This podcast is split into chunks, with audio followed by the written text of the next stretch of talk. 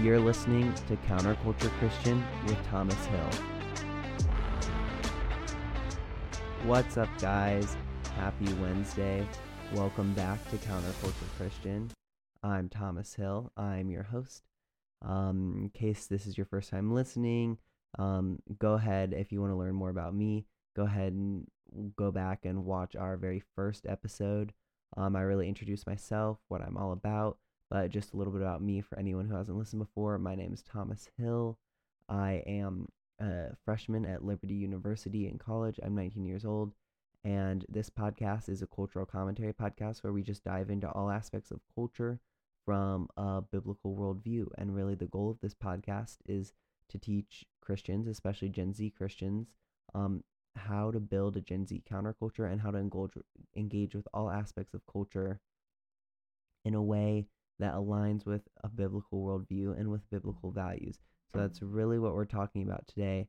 And that's really what we're always talking about. So, yeah. So, guys, it's Wednesday. And I realized on our first episode, I didn't talk about our release schedule. The way it's going to work is our release schedule will be Wednesdays and Fridays. That's when you can expect a new episode from us.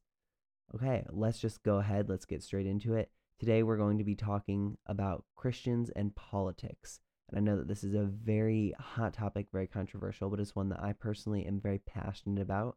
I'm very involved in politics, although not really on the political side, more on the activism side. I'm more involved in that, but I'm very passionate about, you know, what does the Christian's relationship with the government look like and how do we approach contentious political issues as Christians coming from a biblical worldview.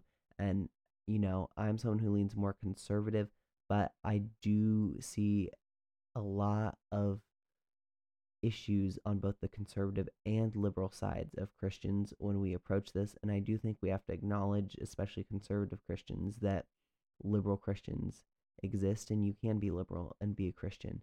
And so I just want to put that out there going first that while I lean more conservative, I know people who are more liberal and identify as liberal and are Christians and are faithful biblical Orthodox Christians.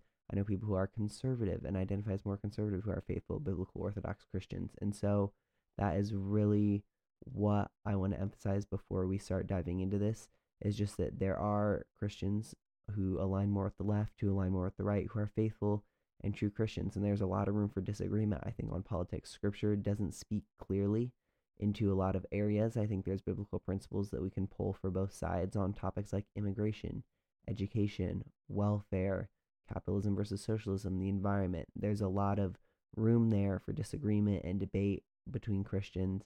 Uh, but there are some issues where there are not, and those are the ones we need to unify on. Those things that are very clearly more than just, you know, political cultural issues, but they are indeed scriptural and spiritual issues.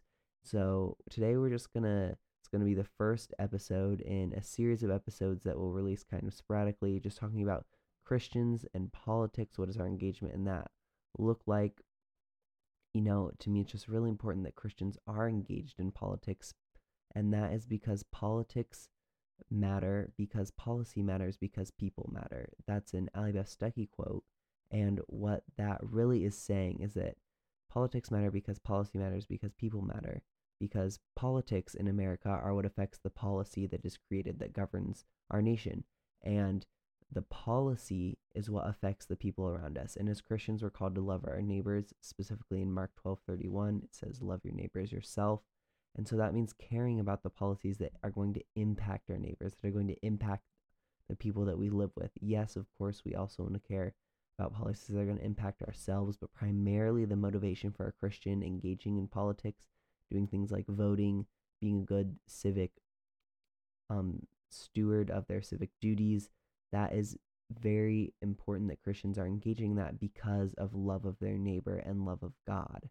You know, we go back to those fundamental commandments always when we're talking about things from a biblical worldview. And it's just very, very important that those are the primary motivations for Christians being in politics. And like I said earlier, Christians can be liberal or conservative. Um, that's something that's controversial, especially in kind of the more conservative world that I live in at Liberty University. You know, but it's very true that you can have Christians that lean more liberal. but there are fundamental issues, fundamental topics on which we should agree that are scriptural, that are biblical, that are very fundamental. Um, some of those include abortion. You know, Christians must oppose abortion. That's very clear in scripture that we are to value the image of God. Um, gender and sexuality, when we're talking about transgenderism and LGBTQ issues like gay marriage, you know, those are really fundamental to who we are created in as by God, male or female, distinctly his vision for marriage and what that looks like one man, one woman. That's the way it's defined in the Bible, that's the way it's defined in Scripture. And so, as Christians, we should really be united on those issues. And I think to me, those are Genesis 1 issues. We see those established in the very first chapter of the Bible and reiterated throughout Scripture by Jesus and his teachings of what marriage looks like, of what it means to be created in the image of God. And so I think those are kind of the issues that we should come back to as Christians because they are so fundamental, right? Those types of fundamental issues that are really rooted in the core doctrine that Christians have of the image of God. When we're talking about things that are rooted in the image of God and what it means to be an image bearer and those types of things, those are the issues that all Christians need to agree on. And so abortion is the direct taking of an innocent preborn life. We know biologically that that is life from the moment of conception. That's what science tells us. And scripture informs us as well that life in the womb is valuable and is made in the image of God. You know, we're told that God formed us in our mother's womb. Um, the very first person to respond to the news that Jesus would be born was John the Baptist in the womb. And so we see repeatedly that life in the womb is affirmed in Scripture. And furthermore, there's a commandment against murder. So even if life in the womb was not directly affirmed in Scripture, which it is, we know because science tells us that life starts at conception and we're commanded not to murder, that we cannot take that life. And so all Christians must oppose abortion. And then we come back to gender and sexuality. It's very clear in Genesis 1 God creates us male or female. We're created male and female in his image, and we're created beautifully and wonderfully from that very moment of conception. And at that moment, it's determined whether you're male or female. And yes, there are exceptions to that, right? Someone's always going to come up and bring up the intersex example. But I love the analogy that I've heard made that, you know, humans are bipeds. Everyone acknowledges that humans are bipeds. That means we have two legs. There are some people that are born with a genetic anomaly that causes them to only be born with one leg, or to only be born with part of a leg, or with no legs. You know, that doesn't mean as a whole that humans are not bipeds. It means there are some genetic exceptions to that. It's the same thing with intersex people, guys. Gender is set as male or female. Those are the two genders that people can have. And if in this day and age I need to refer to those as those are the two sexes, that people can have. It's male and female, XX, XY chromosomes. That's how God designed it. And while there are anomalies where people are born with intersex conditions under that, you know, those are anomalies and exceptions that must be treated with care and, and deeply with prayer on how we're addressing those. And so those are kind of separate, I would say. Those don't really redefine how we view gender and sexuality. And that's really important. Another really important issue, I think, that goes back to the image of God know, if we really believe that what it says in Genesis created male and female in his image, then we as Christians all have to agree on the issue of gender and sexuality. And that extends also to God's view for marriage. That's established right there in Genesis 1 as well. And that's reiterated throughout Scripture. We see Jesus affirming that marriage is between one man and one woman. We see that the repeated pattern throughout Scripture. We see condemnation of polygamy, of sexual immorality outside of marriage, of homosexuality, of bestiality, of any type of kind of sexual sin outside of that. And especially, we see just very clearly what marriage is. And, you know, so when we look to the Bible, we're looking for what does God tell us to do, not what he tells us not to do. And so, again, as Christians, we can look at scripture, we can see very clearly marriage is between one man and one woman. And that's what we need to identify and uphold as Christians. So, to me, those are the three real fundamental issues that are just scriptural that Christians must agree upon when we're entering the realm of politics. But outside of that, on things like immigration, the death penalty, the environment, those, you know, racial reconciliation, those are things where faithful Christians can be faithful Christians and disagree with that. Disagree on, you know, maybe should we have more welfare? Should we have less welfare? Should we take a more liberal stance, a more conservative stance? Even, you know, should we be more progressive and socialist? Should we be more libertarian and free market, capitalist? You know, what does that look like? Those are things where there's a lot of Christian liberty, but we have to have unity on some of these issues that are just so based in our fundamental Christian doctrines. And there are some fantastic groups out there that really emphasize this. One is the AND campaign, which does lean a little more progressive, but really what they are focused on is that Christians need to have conviction and compassion. And they try to bring together some of the best of both of the parties Democrat and Republican, and they really market themselves towards urban Christians. And so that is what they're focused on. Uh, like I said, they tend to lean a little bit more progressive in terms of some of the justice issues they're focused on, but they're very faithful Christians. They and they agree on those fundamental issues that we just talked about. But they approach politics from that view of let's work together, let's do that and compassion and conviction. I think that's a an amazing message that is needs to be focused on more by the church when we're engaging in politics. It's compassion and conviction takes both. And there's another group, Truth Over Tribe, that is really focused on unifying Christians on core fundamental principles and not getting caught up in the weeds about what do you believe about immigration and no you're not a Christian because you believe XYZ, you know, or gun control, you believe this about gun control and XYZ, so that means you're not a real Christian. I mean, Truth Over Tribe is really focused on having conversations with people from all over different perspectives and what do we really have in common and what are those fundamentals as Christians. And so, to me, those two organizations do a fantastic job of just really showing what it means that having liberal and conservative Christians, liberal and conservative policies, and bringing those together under a biblical worldview. I'll say as well that when we're engaging in politics as Christians, we have to be very careful not to make an idol out of them. And I'm certainly guilty of this at times as someone who's passionate about politics, especially on certain issues. You know, I have made an idol out of politics, made an idol out of that, and been like, this is what's going to save us. You know, we don't want to elevate it to that though. Well, we should play a role in politics as Christians because it's our civic duty and because we do love our neighbors and we care about the policies that are going to affect them, you know, we have to be careful not to idolize politics and elections. And you see this kind of happen on both sides. You see kind of groups like the New Evangelicals or other very progressive Christian groups that move away from biblical orthodoxy and really strong theolo- theology into, you know, they don't believe the Bible is inerrant or authoritative. They don't necessarily believe in every Orthodox Christian doctrine, and so they move outside of the realm of what's biblical Christianity and they focus a lot on progressive values. And you see this in a lot of groups, and they this tend to happen through an idolization of progressive policies and progressive ideas. And so we don't want to see that. But on the other end, we have this phenomenon that I call MAGA churches that also throw aside biblical orthodoxy and throw aside those things in favor of, you know, a more what I would call old boys religion that's faith, family, and flag, and really focused on you know those three things almost being equal.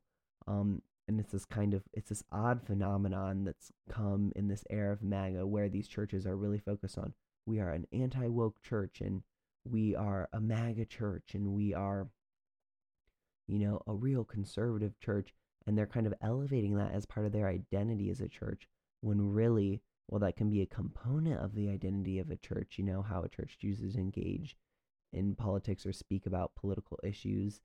You know, that can certainly be a component of a church, but making that one of your identifiers, you know, going online and seeing a church advertise itself as being anti woke, preaching sermons about, you know, this, stra- this strange type of new sermon that's all about like owning the libs and taking on progressives and stuff to me, that also falls outside the realm of biblical orthodoxy because we've raised then elections and politics to a level of idolatry.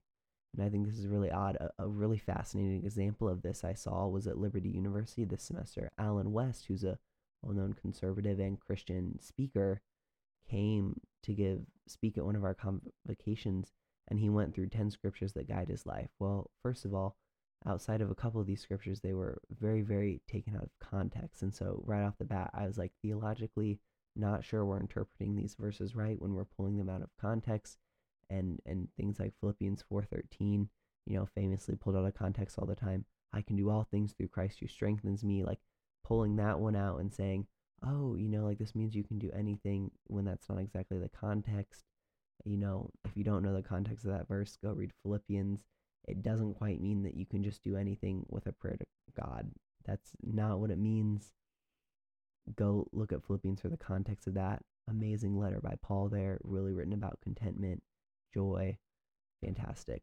But really, in his speech, Allen West just had a lot of pulling out of that, and it was really disturbing to me when he talked about a verse from Proverbs that was about meditating on the law day and night.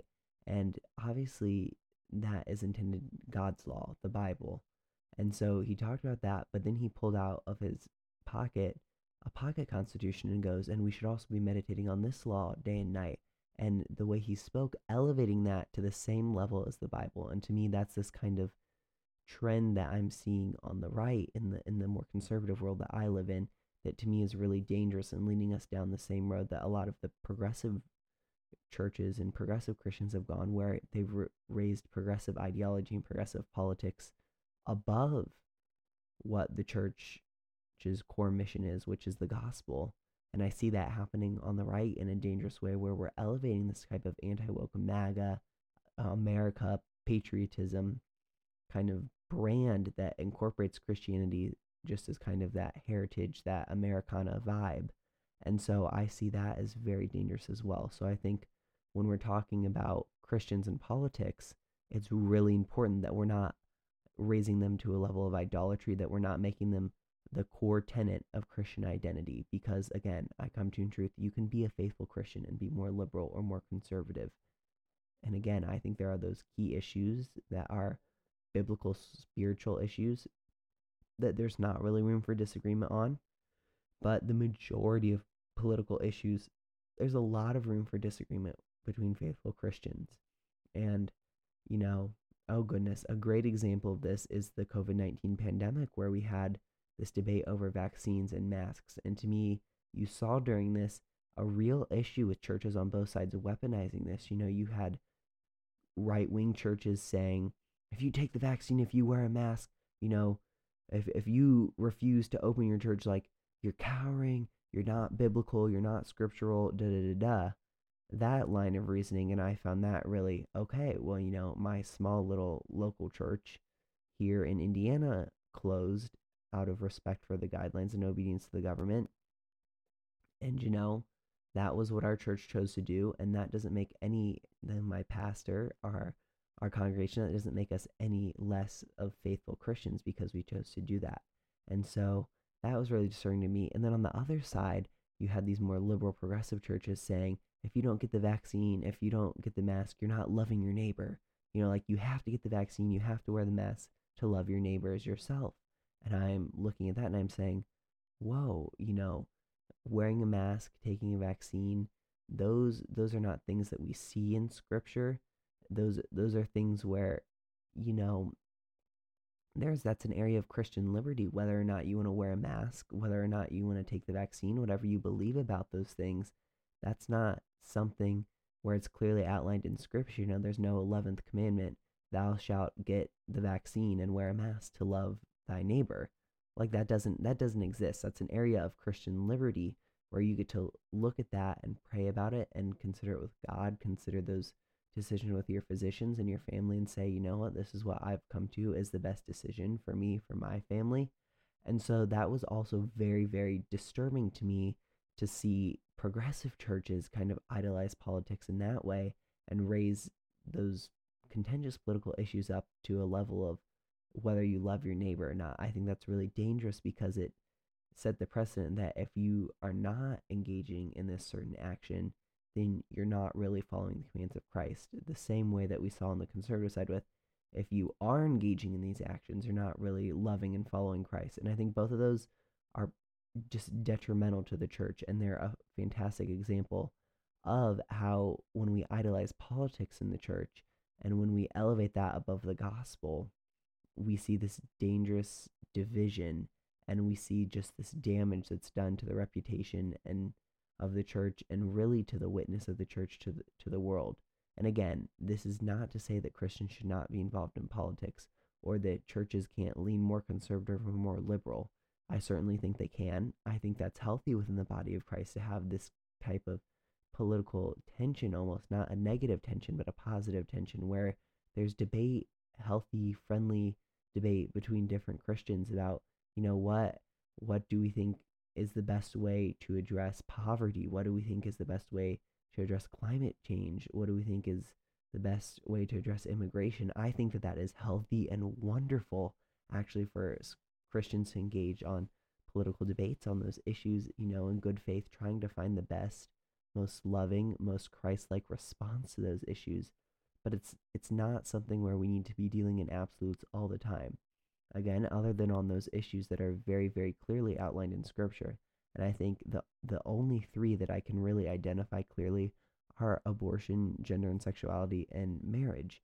And I think it's just because those are all rooted in Genesis 1. They're all rooted in the principle of the image of God, and we see those reiterated from Genesis 1 onward throughout Scripture. And we don't really see that with any other political issues that I can identify where they're so clearly defined in Scripture. And so I think those are the things that Christians of all of all denominations, of all political leanings, can unite on. And then the other things we have liberty. We have Christian liberty to disagree and to decide what exactly we want to do.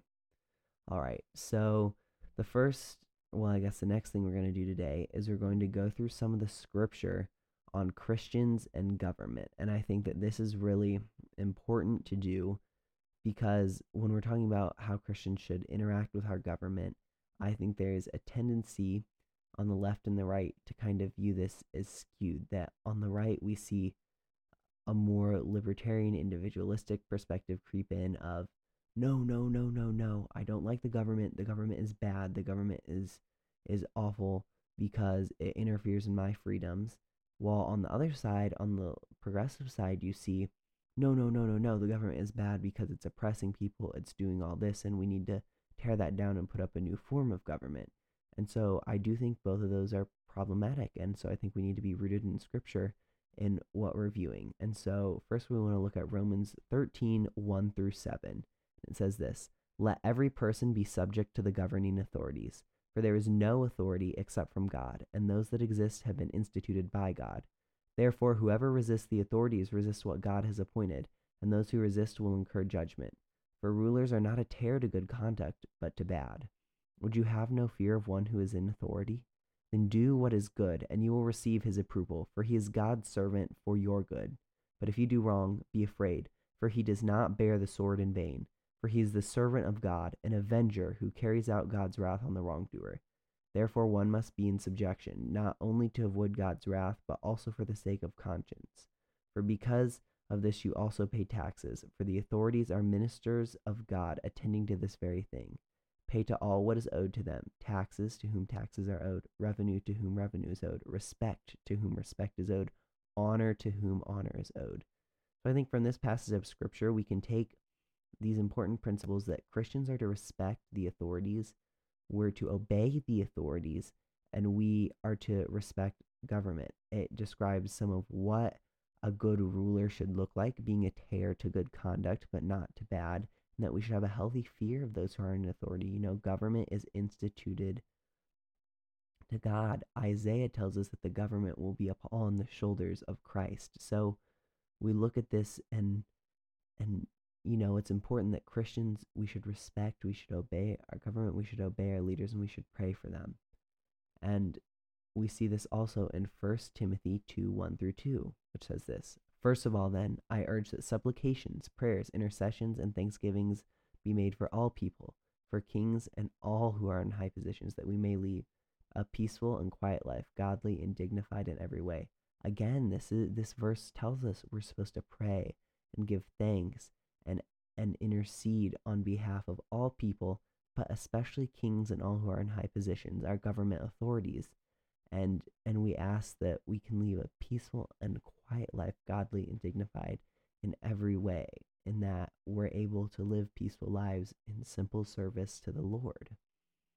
Um, Titus 3 1 says, Remind them to be submissive to rulers and authorities, to be obedient, to be ready for every good work. I think this verse is also pretty clear in that we as Christians are to submit to rulers and authorities, we're to obey them, and we are to be ready for every good work. I think this is a key phrase here as well good work. This does not tell Christians to be obedient to the bad works of the government, right? It says be obedient to every good work. And so this isn't telling us to be unconditionally obedient to government, you know, and we see this in some of these other verses that we're going to talk about where they kind of give a little bit of condition of when when there's a conflict of what the government is to do. So John 19:11 says, Jesus answered him, "You would have no authority over me at all unless it had been given to you from above. Therefore he who delivered me over to you has the greater sin." And so in this he's talking um to Pontius Pilate. He's he's discussing, you know, he's he's referring to the Roman officials and so he he's talking about this that authority comes from God. It comes from Jesus. And so leaders and rulers have a responsibility then to rule according to God's standards and what God says are the best and good and right and true ways to rule. And so that's an important thing to keep in mind. Acts 5:29 says, "But Peter's and the apostles answered, we must obey God rather than men." So again, this is another important principle that when we see the government in conflict with what is biblical, when we see the government in conflict, their commands are in conflict with God's commands, God takes higher priority. We we love and obey God above all else. You know, we're followers of Jesus Christ, not followers of the government and then Jesus Christ, followers of Jesus Christ, and then the government. And so that priority is important and it's critical. And lastly, we have Psalm 22:28 For kingship belongs to the Lord, and he rules over the nations. Again, just instituting that kingship ultimately belongs to God. It falls upon Jesus, and and that is where our true allegiance lies, not to any government or country here, but to the kingdom of heaven. And so we must remember that that supersedes any laws or rules that a government makes. You know, if a government or a ruler is asking you to help, you know, to disavow God, to burn your Bible, to do something like that, God's not telling you to go along with that. You know, we see Meshach, Shadrach, and Abednego they're commanded by the government to bow down to an idol and they refuse and they're thrown into the fire. And so right right there is a great example of, you know, we as Christians sometimes have questions of when is it okay to disobey the government? Well, when they're trying to command you to do something or asking you to do something that is in direct conflict with God's law, the authority of God is greater than the authority of man, but we are to respect the authority of man as long as it is in alignment with the authority of God. And again, this isn't saying that we're supposed to have a theocracy. Absolutely not. We don't see that anywhere in Scripture. And we also don't see that a government must be perfect and good for us to obey it. But for the most part, we're to obey the government unless they're asking us to do something that is contradictory to what God commands us to do. And so that's kind of the scriptural basis for how Christians should relate to the government, to government officials, and I think that sets the baseline for how Christians are going to engage in politics. But we have to remember that it's within this context. And so any Christian engagement in politics should be respectful. I see this really nasty trend of even among Christians going out making memes or just going out and mocking people on the opposite side of the political aisle. And I just think this is not the Christian way to engage in this. You know, how is this respectful? How is this respecting others as image bearers? And really, are are we speaking as Christians truth? Are we being salt and light? Or are or are we just joining in the with the culture, joining in with the world? Are we truly being set apart? Are we joining in with the world in the way that we're engaging with politics? And you know, I'm not absolving myself of guilt. If you look back at the history of things I've shared on my social media, I'm 1000% sure you'll find memes I've shared that have mocked the other side, things I've shared that have been vastly maligning the other side, but that's somewhere that God has been you know, nudged me in my heart and convicted me and said, you know what, you have to repent of that. And so I have, you know, I've repented of of really being an absolutist when it comes to politics, of idolatrizing politics, and really trying to move forward into uh, a place where I think Christians need to be, where we care about politics, but when we engage in them, it's really Christ focused and Christ centered. And it's really, really about most of the time those core biblical issues, then other issues that we might be called to be passionate about within that, but that we're approaching it from that place of loving your neighbor. And so, the thing I want to do for the rest of this episode is I want to explore this series of articles from May and June of 2022 written by Trevin Wax for the Gospel Coalition. And these are really, really interesting. And I find them personally very interesting. This first one is called The Return of the Culture War. And then it's a series of articles that goes through. Here, I'll just read the titles of them for you. These are on the Gospel Coalition by Trevin Wax. The Return of the Culture War, The Tearing Apart of Convictional Civility, Navigating the New question mark negative world. Didn't I grow up in the negative world?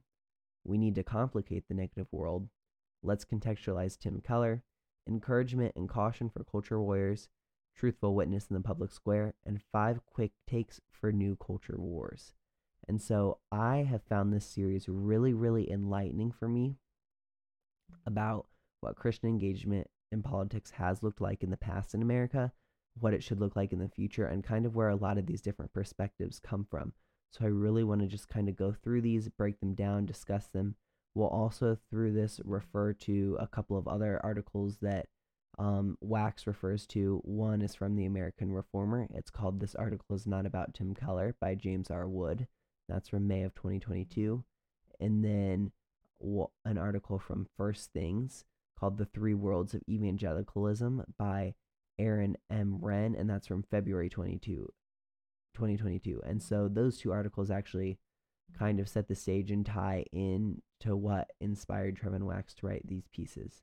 So let's just dive into this. Let's talk about this. I, I think that it's just very important for us to understand this series of articles because I think it really provides a fascinating perspective on Christians and politics and kind of this phenomena with Gen Z entering politics and Gen Z Christians. And that's why on a podcast like this that's really focused it at building a Christian counterculture for Gen Z, I think that this can really help inform how we as Gen Z are already engaging in politics and what that should look like as we go forward.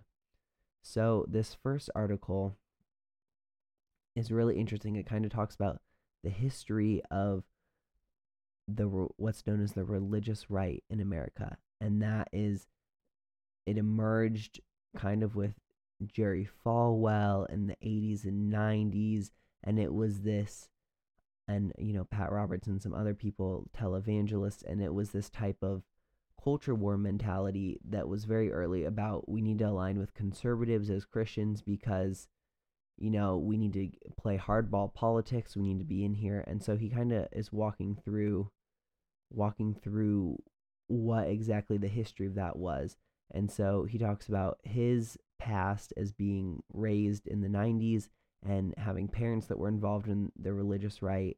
And so kind of being raised in that world of the religious right. And so the idea here is that Christians are fighting for the soul of the country as a demonstration of faithfulness. And so being involved in politics is a moment where people on the right need to wake up, they need to get involved, and Christians need to, you know, need to be staunchly conservative on the right and supporting that.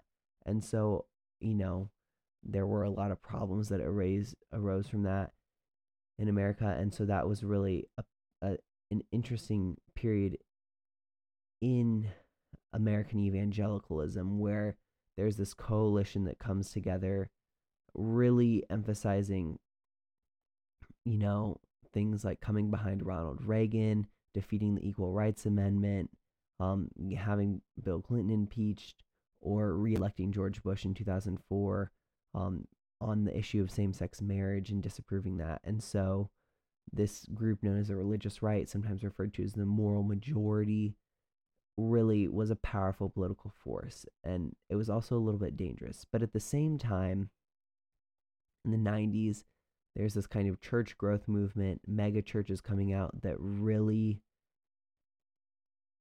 took a step back from politics and it really said we're actually going to be apolitical as the church and we are just going to focus on the gospel.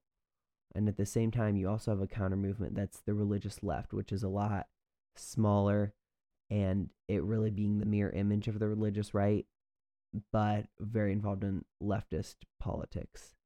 And so this this kind of that kind of has an influence as well on this what's called the emerging church movement and that is this group of people that are giving birth to mega churches and church growth and really focusing on evangelism and being apolitical and so what happens is this is called the emerging church movement and that tends to end up over time moving more to the left as an opposing force to this very potent religious right and so Wax kind of talks about as he's involved in this, he goes to college at an evangelical university in Eastern Europe. And so engaging with global Christianity and being away and, and being exposed to a wider range of reading and familiarity with different churches seeking to be faithful in various contexts and kind of getting to see the American culture was from the outside he realizes that much of the attention the American church devotes to politics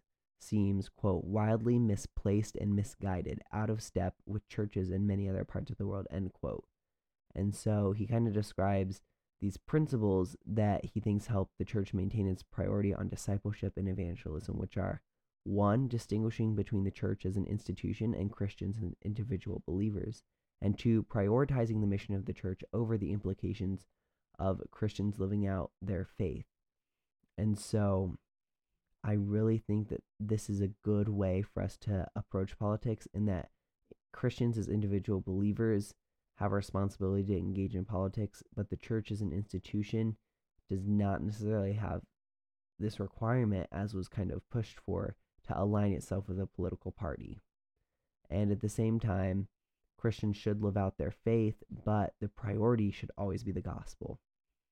And so this gospel centrality movement kind of rises. That's actually where the Gospel Coalition, this website that he's publishing on, comes from, is this really kind of movement that's very much about this is what the gospel the gospel needs to be and so this rises in the late 2000s and early 2010s and it's it's almost in response to both the religious right and the emerging church in that it thinks the emerging church is too decentralized not focused enough on theology and the religious right is just too beholden to politics. And so the gospel centered movement says you know what? We are not as interested in politics. We're also not interested in pure evangelism we're interested in good theology and gospel centrality. And so this is really where this type of movement comes in and it, it becomes really, I think, in the late 2000s, the dominant force in American politics or in the American church, sorry, that we see today because it's rejecting both the religious right and kind of the more left leaning emerging church or religious left group. And so to me, this is really fascinating because I think that this movement was actually very well suited to that time period 2000s 2010s being very gospel focused instead of trying to reach out and to be involved in politics and all these different things because politics simply were not as big a part of American life as they are now during that period of time in the 2000s. Not that they weren't there, of course they were there, especially with the election of Obama, all that type of stuff, but they weren't really to the level of saturation that they are now. And so he goes on to talk about during this time, there's this kind of old guard of evangelicals that see America as a type of Israel, a country chosen by God for a special purpose in the world, and then younger evangelicals seeing the country as a type of Babylon, a place where the quote true church will for the foreseeable future be a moral minority prophetic from the margins. And so this is really what shapes you know what shapes these kind of divide between older and younger evangelicals between your older religious right trying to like boom, boom, boom. We need to jump into politics. We need to do this because we're supposed to be is an Israel type country versus younger evangelicals saying, you know what?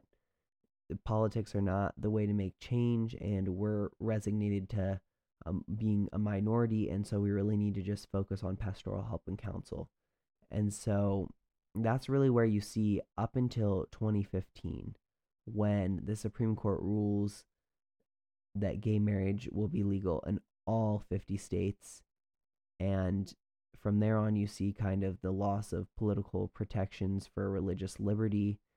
And then the victory of Donald Trump in 2016, which was really surprising both politically and within the church because there is a kind of a resurgent religious right and, and white evangelical support.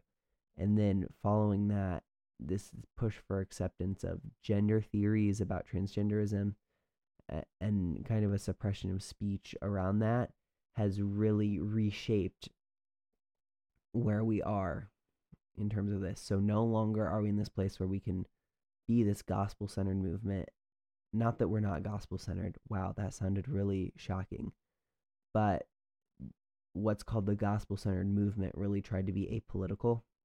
And we're not really in that moment anymore but we're also not in this moment of the old religious right and we're not in this moment of the emerging church either. We're in a completely new moment because of where our country has moved politically. And so now you've got this neo religious right emerging and that's kind of maybe what i would identify myself as part of although definitely more on the moderate side than the full out neo religious right side, but that's kind of what's emerging right now. And they agree with the younger evangelicals that preceded, more of your millennial evangelicals. The neo religious right tends to be predominantly Gen Z, but your millennial evangelicals that were like, you know, we're in this kind of Babylon moment. We're in this moment where the church is in decline, but rather than saying our primary call of faithfulness is to be passive in the face of political change and you know kind of just focus on pastoral concerns and they're saying no no no faithfulness in babylon looks like like jumping back into the political fight.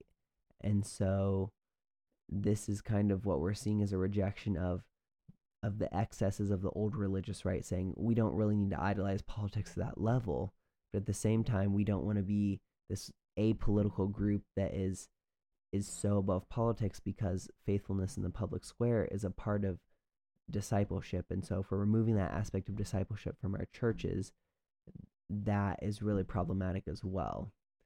And so, that's kind of what he's talking about in this first article. And he's kind of setting the stage for the rest of his series of this is where we're at now. This is where the evangelical movement is now. This is where the American church is now, is with this neo religious right emerging. And so he's talking about in this series then what how do we react to that? And so this next article, The Tearing Apart of Convictional Civility, wow, this one was really was really interesting to me because it really resonated with me and that this idea that you know we Christians used to seek to be seen as winsome or thoughtful or nuanced and that has kind of gone away. And so the right has really said, no, no, no, we don't want to be winsome and thoughtful and nuanced anymore. This is a time to fight. And, and it's, um, the cultural, it's just appeasing the left leaning cultural elites and, and you're just kind of caving if you're doing those things. And so I really, wow, like that was really shocking to me, not surprising, but shocking to me with just the way he was able to in this article wax is able to break this down and why is the reject you know why civility seen as weak? And so it's really because he says society is changing quickly and not favorably towards christianity. And because that's happening that means that now their christians are no longer seeking to be thoughtful or winsome because no longer is that earning them a right to speak. And so, and it's not earning any warm feelings because society now sees Christian moral teaching as repressive and harmful. So they're saying we need to be confrontational, we need to be forthright, we need to be bold. It's not a time to play nice anymore. And yet, while this rings similar to kind of that old religious right mentality, it's not exactly the same because they don't they don't see us. You know the neo religious right doesn't see itself as some sort of chosen special nation. It sees itself as speaking fighting in in a in a nation that's on the decline. And so I I really think that there's this tension and and he describes this tension in this article between conviction and civility. And and what's happening with that tension is is you have we just need to be confrontational all conviction all conviction all conviction. Then other people that are saying we need to be all civil all civil all civil and kind of cave on some of our our things. And and this is really to me i like this point he makes that we really need convictional civility. And that means that we need conviction and kindness together. And th- this reminds me actually of the and campaign and compassion and conviction, right? We need both of those things. That's really essential to Christians engaging in politics, and that we need conviction and compassion.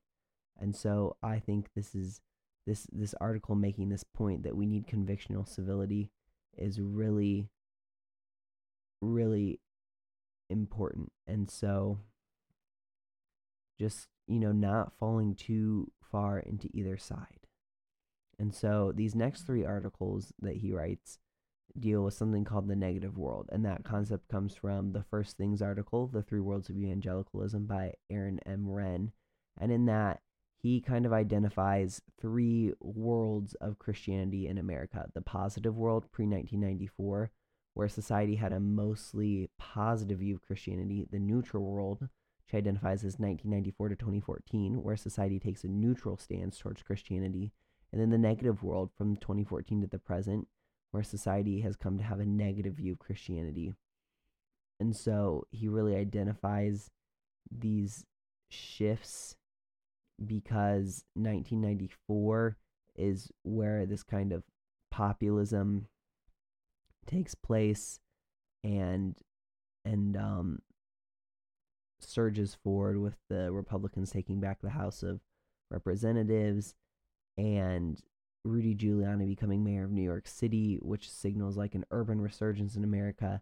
And both of those things, the populism, urban resurgence, kind of bring about that emerging church movement, that gospel centered movement that are really focused on kind of engaging in a neutral world towards Christianity.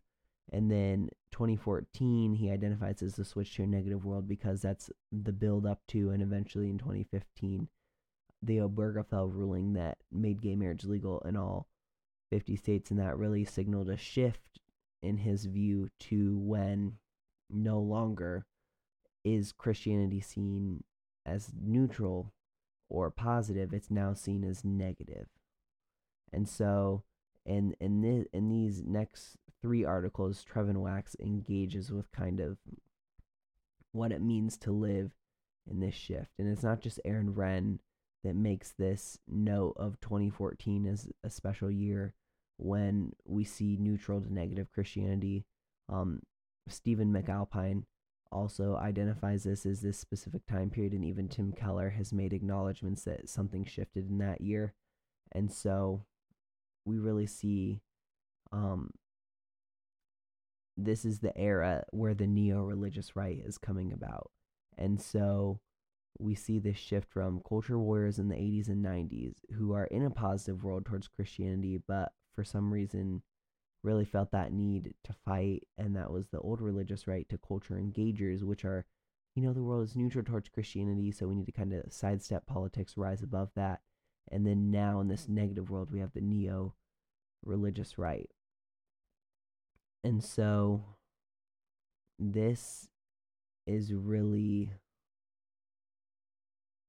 you know this article again this I find this really interesting because I think it's really true to notice that there is this dramatic shift in how Americans view Christianity during these three periods. I think that's really fascinating and I do think that there that is a very true evaluation of it that there are these distinct shifts of positive neutral, negative. And so Wax talks about in this article that in this negative world, we see that there's no longer any winsomeness, there's no longer any of that. We want to win political battles. And to me, this is ooh, this is um this is again, this is this is dangerous. I, I really like the convictional civility approach. I think that that is the most biblical and Christian way to engage in things with respect for everyone, even those who disagree, love and compassion for them. And, and yet, that's not the dominant force we're seeing. Under, understandably so, I think, because there's this feeling of hostility towards a lot of Christian biblical values, especially when it comes to these ideologies dealing with an essentialist view of of race and identity politics and then these theories about gender and sexuality. And I think there's there's this feeling that we need to fight, we need to fight, we need to fight. But and and that's true in a sense, but we need to remember that we can fight with civility. And so this is this this kind of shift that took place and began in 2014 um, Tim Keller describes this as a sh- a loss of the umbrella and he describes that you kind of have this this middle of people that are are not really explicitly Christian or secular, you know, in the past they've identified as Christian but they don't really attend church regularly and that kind of middle when they were more associated, more friendly towards Christianity, they provided a cover for traditional values and for devout Christians. And now that middle area since 2014 has started to lean more towards secularism, which means now the devout are taking a lot of fire on um, what Tim Keller calls public flack for their views. And so I do think that this is a true observation that that we're seeing this kind of shift in the way that America deals with it. And yet Wax identifies as the next section, there's this feeling of didn't we grow up in the negative world talking about his generation which grew up with the old religious right. And so he talks about is the negative world really new? Is this is this negative world really new? And and he is kind of skeptical towards that and that there there was you know perhaps this sense of urgency and dire circumstances in the 90s which are identified by Aaron Renn as being the positive world but Wax sees this as it's a little more complicated than that and that we are kind of in an in a world that's shifting in cultural sentiment, but maybe not necessarily we're not in a negative world in the sense of we're not explicitly persecuted as he's seen in other parts of the world. And when we're really focused on electoral victories over anything, as we are in America, we miss that there's real political suppression and genuine persecution in other parts of the world for Christians and so he just kind of sees that coming from his context and he says, I don't really know that we're in a, a truly negative world, although we are in a world that's shifting towards this more anti Christian ideologies. But are we really negative? And so there's there's this critique here that he makes of that. But then he also makes a critique of those who would still choose to try and remain above the fray. Because, again, he says and assesses, I think accurately, that people who are culture engagers or try to kind of stay apolitical as churches tend to punch right and coddle left. So they're really willing to say, oh, no, no, no, I'm not those far right religious, cons- like religious right conservatives of the old guard. No, no, no, no but they're not really willing to punch back and, and talk about the issues like abortion or gender and sexuality. They're kind of coddle that side of it, or even, you know, race and immigration really taking more of a stance on that, where they're saying, oh, you know, we're really going to move to this explicitly progressive view on race and immigration. And again, I don't have a problem with you taking a more liberal view or a more conservative view on race or immigration. Those aren't foundational biblical issues. I mean, the Bible has stuff to say about those two things, but there's a lot of room for disagreement and interpretation on those. Those are not authoritative biblical issues. But uh, to me, it does become problematic when the church kind of starts to take firmly one of those standpoints on an issue that should have more Christian liberty in it when you're moving to the left kind of just to appease the culture and saying okay we're going to stand over here. We're going to we're to believe this and we're going to take these issues that aren't biblical and kind of use the love your neighbor type thing to to be cover for the church supporting progressive policy you know to me again that's dangerous because the church should not be taking a hardline conservative or a hardline progressive stance. It should be taking a hardline biblical stance on the biblical issues and giving Christians liberty to engage on political ideologies as they see according to their own Christian liberty political views. And so you know, I I think that the other thing he you know he Wax goes on here to say, you know, that's a real issue, but but the reaction has been just to do the opposite thing and to punch left and coddle right. And that is you know, that's equally as problematic when really you should be, you know, you know, you should be doing both. You should be walking the way of the gospel and the way of Christ and saying, you know, when I need to punch right, I'm going to punch right. And when I need to punch left, I'm going to punch left. You know, there are certain things where I am going to punch right, like abortion. And there are other things where I may need to punch left, like immigration, and the way that the right often completely dehumanizes immigrants or undocumented people, just completely demonizes them, makes them out to be awful, terrible people, even those who are brought here as children. Like, that that's a time to me when you need to punch right and say, "Hey, just a reminder, everyone's made in the image of God, and it's our responsibility as Christians to love them, even if they came here illegally. They're here. We need to love them, not not getting into a debate about immigration. Who you know, should people be deported? Should we take many people? You know, that's a whole different topic for a whole. You know, that's just a whole different topic but I'm just talking about purely the way that we view and we talk about those, you know, undocumented people as as Christians. We have to remember that we owe them the love and respect that God gives us as image bearers because they are also image bearers. And so he just points out that that there's a danger on both sides and while it's true that you know he's warning this neo-religious right that as it's mm. true that those culture engagers tend to punch right, coddle left, you're you're doing the same thing. You know, you're just just opposite. You're coddling right and punching left.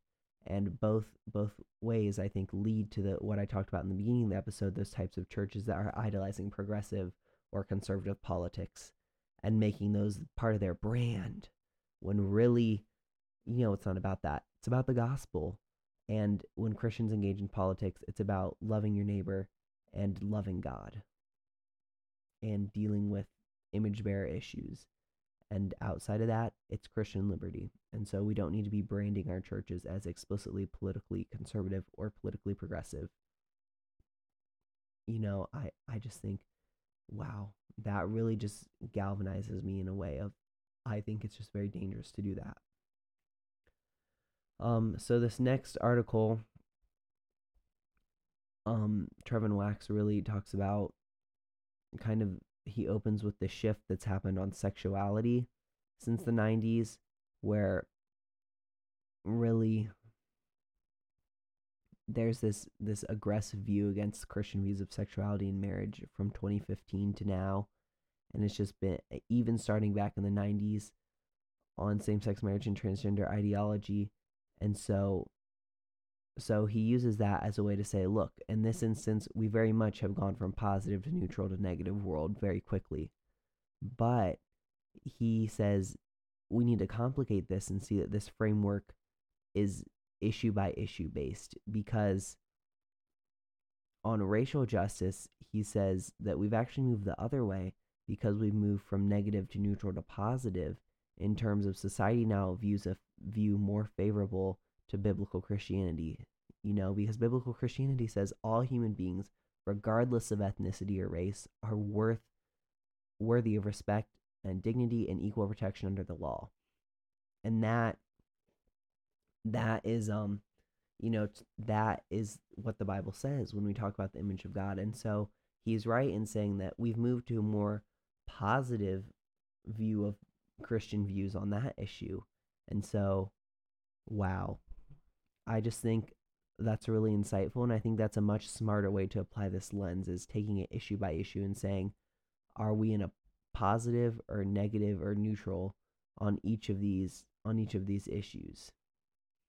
And and you know what? There's always been things where christians right now on the sexuality issue especially are under huge fire where christians are maybe being fired from their jobs christians are facing challenges in terms of that type of gender and sexuality issue pronouns letting students use a bathroom those types of things christian teachers being fired Christian people being fired from other jobs, you know, that's a true and real thing.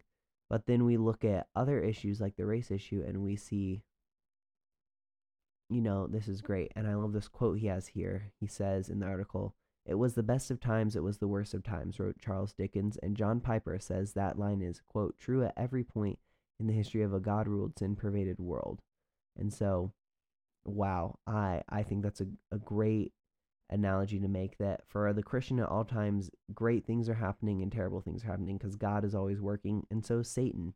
And so there's this this conflict where not everything is good, not everything is bad, and to categorize everything as being in the negative or positive or neutral world is dangerous to me. When really what how we should be looking at it is you know, I agree with Wax here. We should be looking at it as on this issue specifically, where have we shifted? And I think that's a much smarter way to go about this. And so this next article responds to a piece written by James R. Wood, where he wrote kind of a critique on the theologian and pastor Tim Keller. And then he wrote a second piece, kind of clarifying some of the statements he made in the first one, just talking about he sees Tim Keller as being almost too apolitical and trying to move above politics when really the time is for Christians to engage. And so that's what James R. Wood talks about. And so this is kind of Wax's response to that.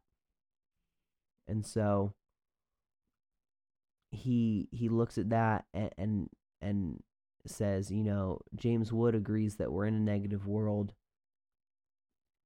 and then talks about you know, Tim Keller maybe is too much above the fray of politics, and especially the people who kind of fall in that vein are, are also above that, and and that's not good. This isn't the right time for this. That that we need Christian realism right now, where we have to focus on there are real and responsible things going on right now, and we have to be able to respond to those. And so you know, I just think that this is an area where that you know, I agree with Wood in that this is the type of world where you know, it's a we can't be apolitical. I I think the church cannot be apolitical right now. But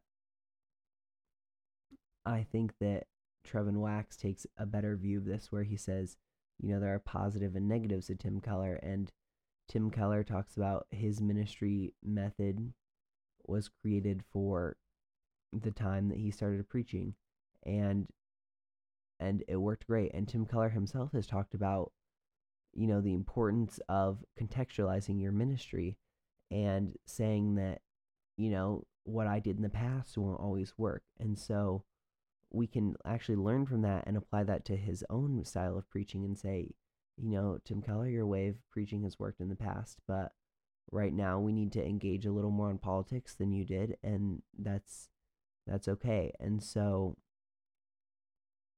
I think that this is, you know, I like that Trevin Wax here is talking about, you know, Tim Tim Keller does not need to be the object of our blatant critique because he gets most things right and just because he, you know he wants to find this third way on every issue is is not always right and Keller himself admits this he he he says that Christianity doesn't fit easily into ideological categories because it's kind of a patchwork of extremes on certain views of certain issues. And and but he acknowledges that sometimes he overdoes it in looking for this third middle way peacemaking impulse on on every issue. And so you know, I think that this this column in particular is very good because Tim Keller here is is not just representing himself. There that's a whole school of thought, right? the Tim Keller school of thought when it comes to politics is very big in the evangelical world. And so, Tim, what he represents here is the people who really want Christians to be able to be apolitical and when we are involved in politics, really be just neutral or in the middle or kind of like, well, both sides are bad, both sides have have things. And all that is true at times. But again, when it comes to things like gender and sexuality, abortion, gay marriage those are those are things that Christians have to take that very strong and firm extreme stance on and say this is what the Bible says, this is what God says, this is what my convictions are and this is what we're going to adhere to. And so that is somewhere where Tim Keller has even admitted himself that, you know, there are times where I overdo it on this peacemaking kind of third way move, and that's where this criticism of his is coming from. But I think that Trevin Wax makes a good point in that, you know what, Tim Keller's method actually does work a lot, and it wasn't wrong for him to use because at the time that was the way things needed to be done. And now we're in kind of this new moment where things need to be done differently, but we still have a lot to take and learn from Tim Keller, and that's applicable for most issues. So this next piece by Trevin Wax. Uh, okay, guys, I know this is getting long. Um, I really want to finish going through these columns. We have two left. I, uh, I want to finish going through these and then we'll go ahead and wrap this first part up. But I just think that this series by Trevin Wax really is a great critique of of the neo-religious right and how Christians are going to be Gen Z Christians and this new generation of Christians are going to be engaging in politics. And so, just want to remind you know, I just think this is this is really insightful. And so, as he goes into this, he he really he in this article he's really talking about what is encouragement and caution for culture warriors. So when you're being a culture warrior, there's there's this idea that from the left that this imagery of warfare is anti-Christian, it's anti-Christian. But there's a lot of language of spiritual warfare in the Bible as Wax points out. And so you know, Jesus said we need to be peacemakers, but he also said he came to be to bring division and and to do that. And so there's a lot of imagery of being on a spiritual battlefield and and to be on offense as Christians and and do that. And Wax identifies that the danger of this, however, is when we identify these warfare motifs to political engagement. And so that's that's not really the enemy of the Christian, right? The enemy of the Christian is Satan. It's the forces of evil, the powers and principalities of supernatural evil forces. And that's what we're working against. And while that can that can be expressed in politics, I think abortion is the best example of this when it comes to a political issue that that is really a spiritual issue. It's that issue of child sacrifice that we see all the way back in the Old Testament with the sacrificing of children to Moloch. You know, it's that same issue, a spiritual issue that's that's rearing its head again, that is a good example of something that's political but also spiritual. That's where Christians should march into battle. that's where the, the, the kind of quote unquote culture war should be. But even in that scenario, Jesus calls us to love our enemies, pray for them, and do good for them. So even the people that are advocating the legalized mass murder of so many children, you know, millions of children a year being murdered in the womb, those are people that we must pray for, we must love, and we must be good to. And that's that's what we need to do. And so, you know, we're fighting for our opponents and for the people who will be harmed by what our opponents propose. We're not fighting against them. We are standing for something. We're not standing against what's wrong. We are standing against what's wrong, but primarily we're standing for what's right. And so Wax goes on to caution culture warriors that you know there's this this issue of kind of fortifying the quote outer facade of Christian faithfulness while being hollowed out on the inside end quote. And I think that that's really powerful where you see that a lot of churches are are saying, okay, we're to go out, we're to fight transgender ideology, da, da, da, da, and saying nothing to their own church members about something like pornography, which is, or divorce, which are running rampant through churches right now. And, and so, you know, it's like we have to be, we can be focused and we must, as Christians, engage in these outer battles, but that doesn't mean we give up on our inner battles. And then the other thing Wax points out is there's this possibility of friendly friendly fire and when you're engaging in a culture war there are there's this friendly fire going on between Christians because we have you know churches and leaders that are taking a different approach to cultural engagement who have the same doctrine as us who have the same theological, orthodox Christian, biblical beliefs that we do. But when it comes to engaging with culture, engaging with politics, they approach it differently. And we see these different approaches as the right, and I'm so guilty of this as, oh my goodness, they they're not really doctrinally sound because they're not speaking on this or they're not doing this da da da da da. And that's a friendly fire issue. And that's what Wax is warning about is let's not fall into that. If you're going to be, you know, if we're these new culture warriors, then when we go into that, we need to be going into that as in, okay, it's okay for these different different things to happen. It's it's okay to this to happen, and people have different strengths, and congregations have different strengths, and so we need to be be united as the body of Christ in that. And so that's really what this column talks about. All right, two two to go. Let's power through. Let's get these two done, and then we'll wrap up. Um, this next one talks about truthful witness in the public square, and and truthful witness. Wax calls the accent being less on presence and more on proclamation and action.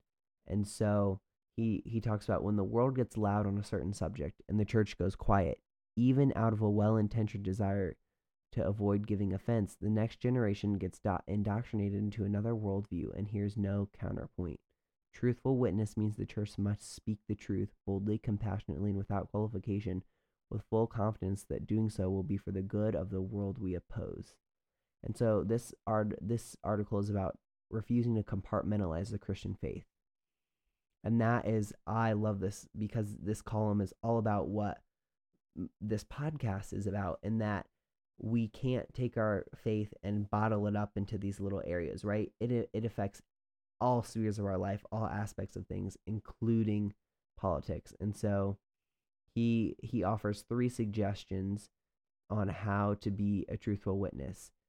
First of all, always be on guard against political idolatry. We talked about that earlier this episode. Both sides have a tendency to do this.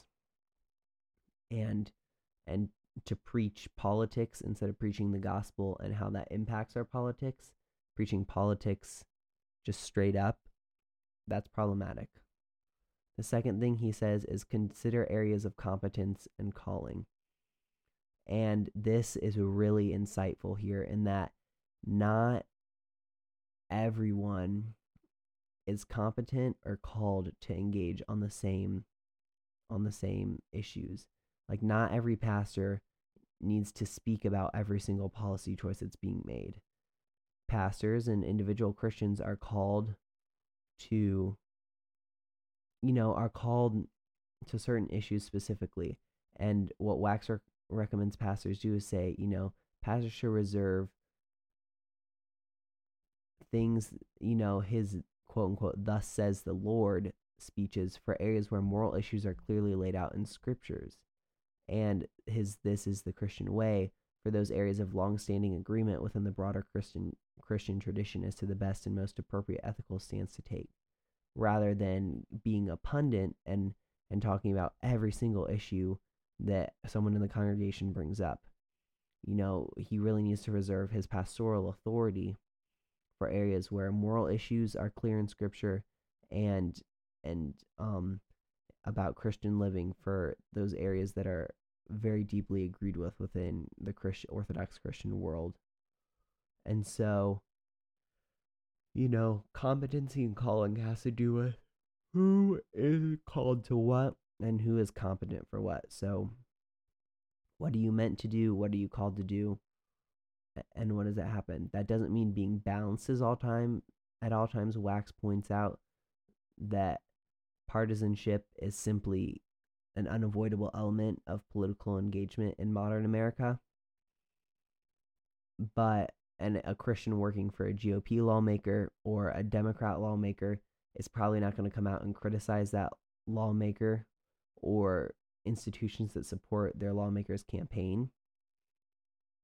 But you know that's that's part of respecting authority, doing that, you know, you're working under someone, you're going to respect them even if you don't agree with them on everything. While the individual Christian, you know, doesn't need to be balanced all the time in terms of that, we should look at emphasizing the areas where we're competent and called by Christ. And the third point he makes in this article is we need all types. And and that is again emphasizing this the body and saying some people have different gifts when it comes to engaging with politics. And he says this here we don't want everyone doing everything, we want everyone doing something. And that something should be within a person's sphere of competency and calling. And wow, love that too, especially in the world of social media where it feels like everyone has to engage on every issue. Christians can say, no, God has called me and given me the skills to address this specific area of policy or politics or culture and that's what I'm going to focus on and that's what I'm going to do. And and you know, I think that that is really wise. All right, the last thing Wax writes is five quick takes for the new culture wars, and these are kind of kind of his his own takes and I think that you know, I agree with a lot of them, disagree with a couple. So, let's just go through these real quick. First, don't overestimate the power of politics. I agree with this certainly. We evangelicals have had a tendency in the past, both left and right, but particularly the religious right, to idolize politics. Don't overestimate the power. That is not what's going to change hearts and minds. That's not what the calling of the gospel is. We don't shy away from truthful witness in the political sphere, but that doesn't take precedence over our witness of the gospel. His second observation play the political long game and again, we should not compromise our convictions in order to get a, a certain like short term win for a political party. We must stand strong on our convictions, even if we have to wait out a political party and give them our full support. We're not, we should not be so partisan and devoted to being Republican or Democrat that we're saying, okay, I'm going to vote for a, for example, a pro choice Republican because I'm really conservative, that's what I'm going to do. No, that don't betray your convictions like that. I'm a fan of saying Christian, you know, in my view, because abortion is my big issue that I'm competent and called in, is that Christians should never ever vote for a pro choice candidate, whether they're Republican or Democrat.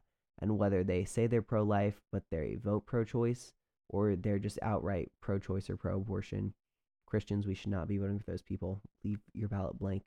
If we have two presidential candidates in this next election that are Donald Trump and Joe Biden, I will probably be voting third party or leaving my presidential section blank simply because neither of those candidates are truly and fully pro life. And so, as a Christian, I don't think we should support candidates that are not committed to protecting the preborn because that's an image of God issue. It goes back to the fundamental issue of of we see the image of God in every human being starting from the moment of conception. And if you're not going to defend that as a politician, that's the bare minimum that I think Christians should hold them to. And I think that's what has to happen. Um, but yeah. So the third point Wax makes stand out by being unflinchingly fair minded. And I love this too. And I I really I I struggle with this sometimes, but I really try to do my best to really hear out all the different aspects of of a of a side of an issue and really say, you know what, I really want to be fair that most people in politics are trying to do what they truly believe is best.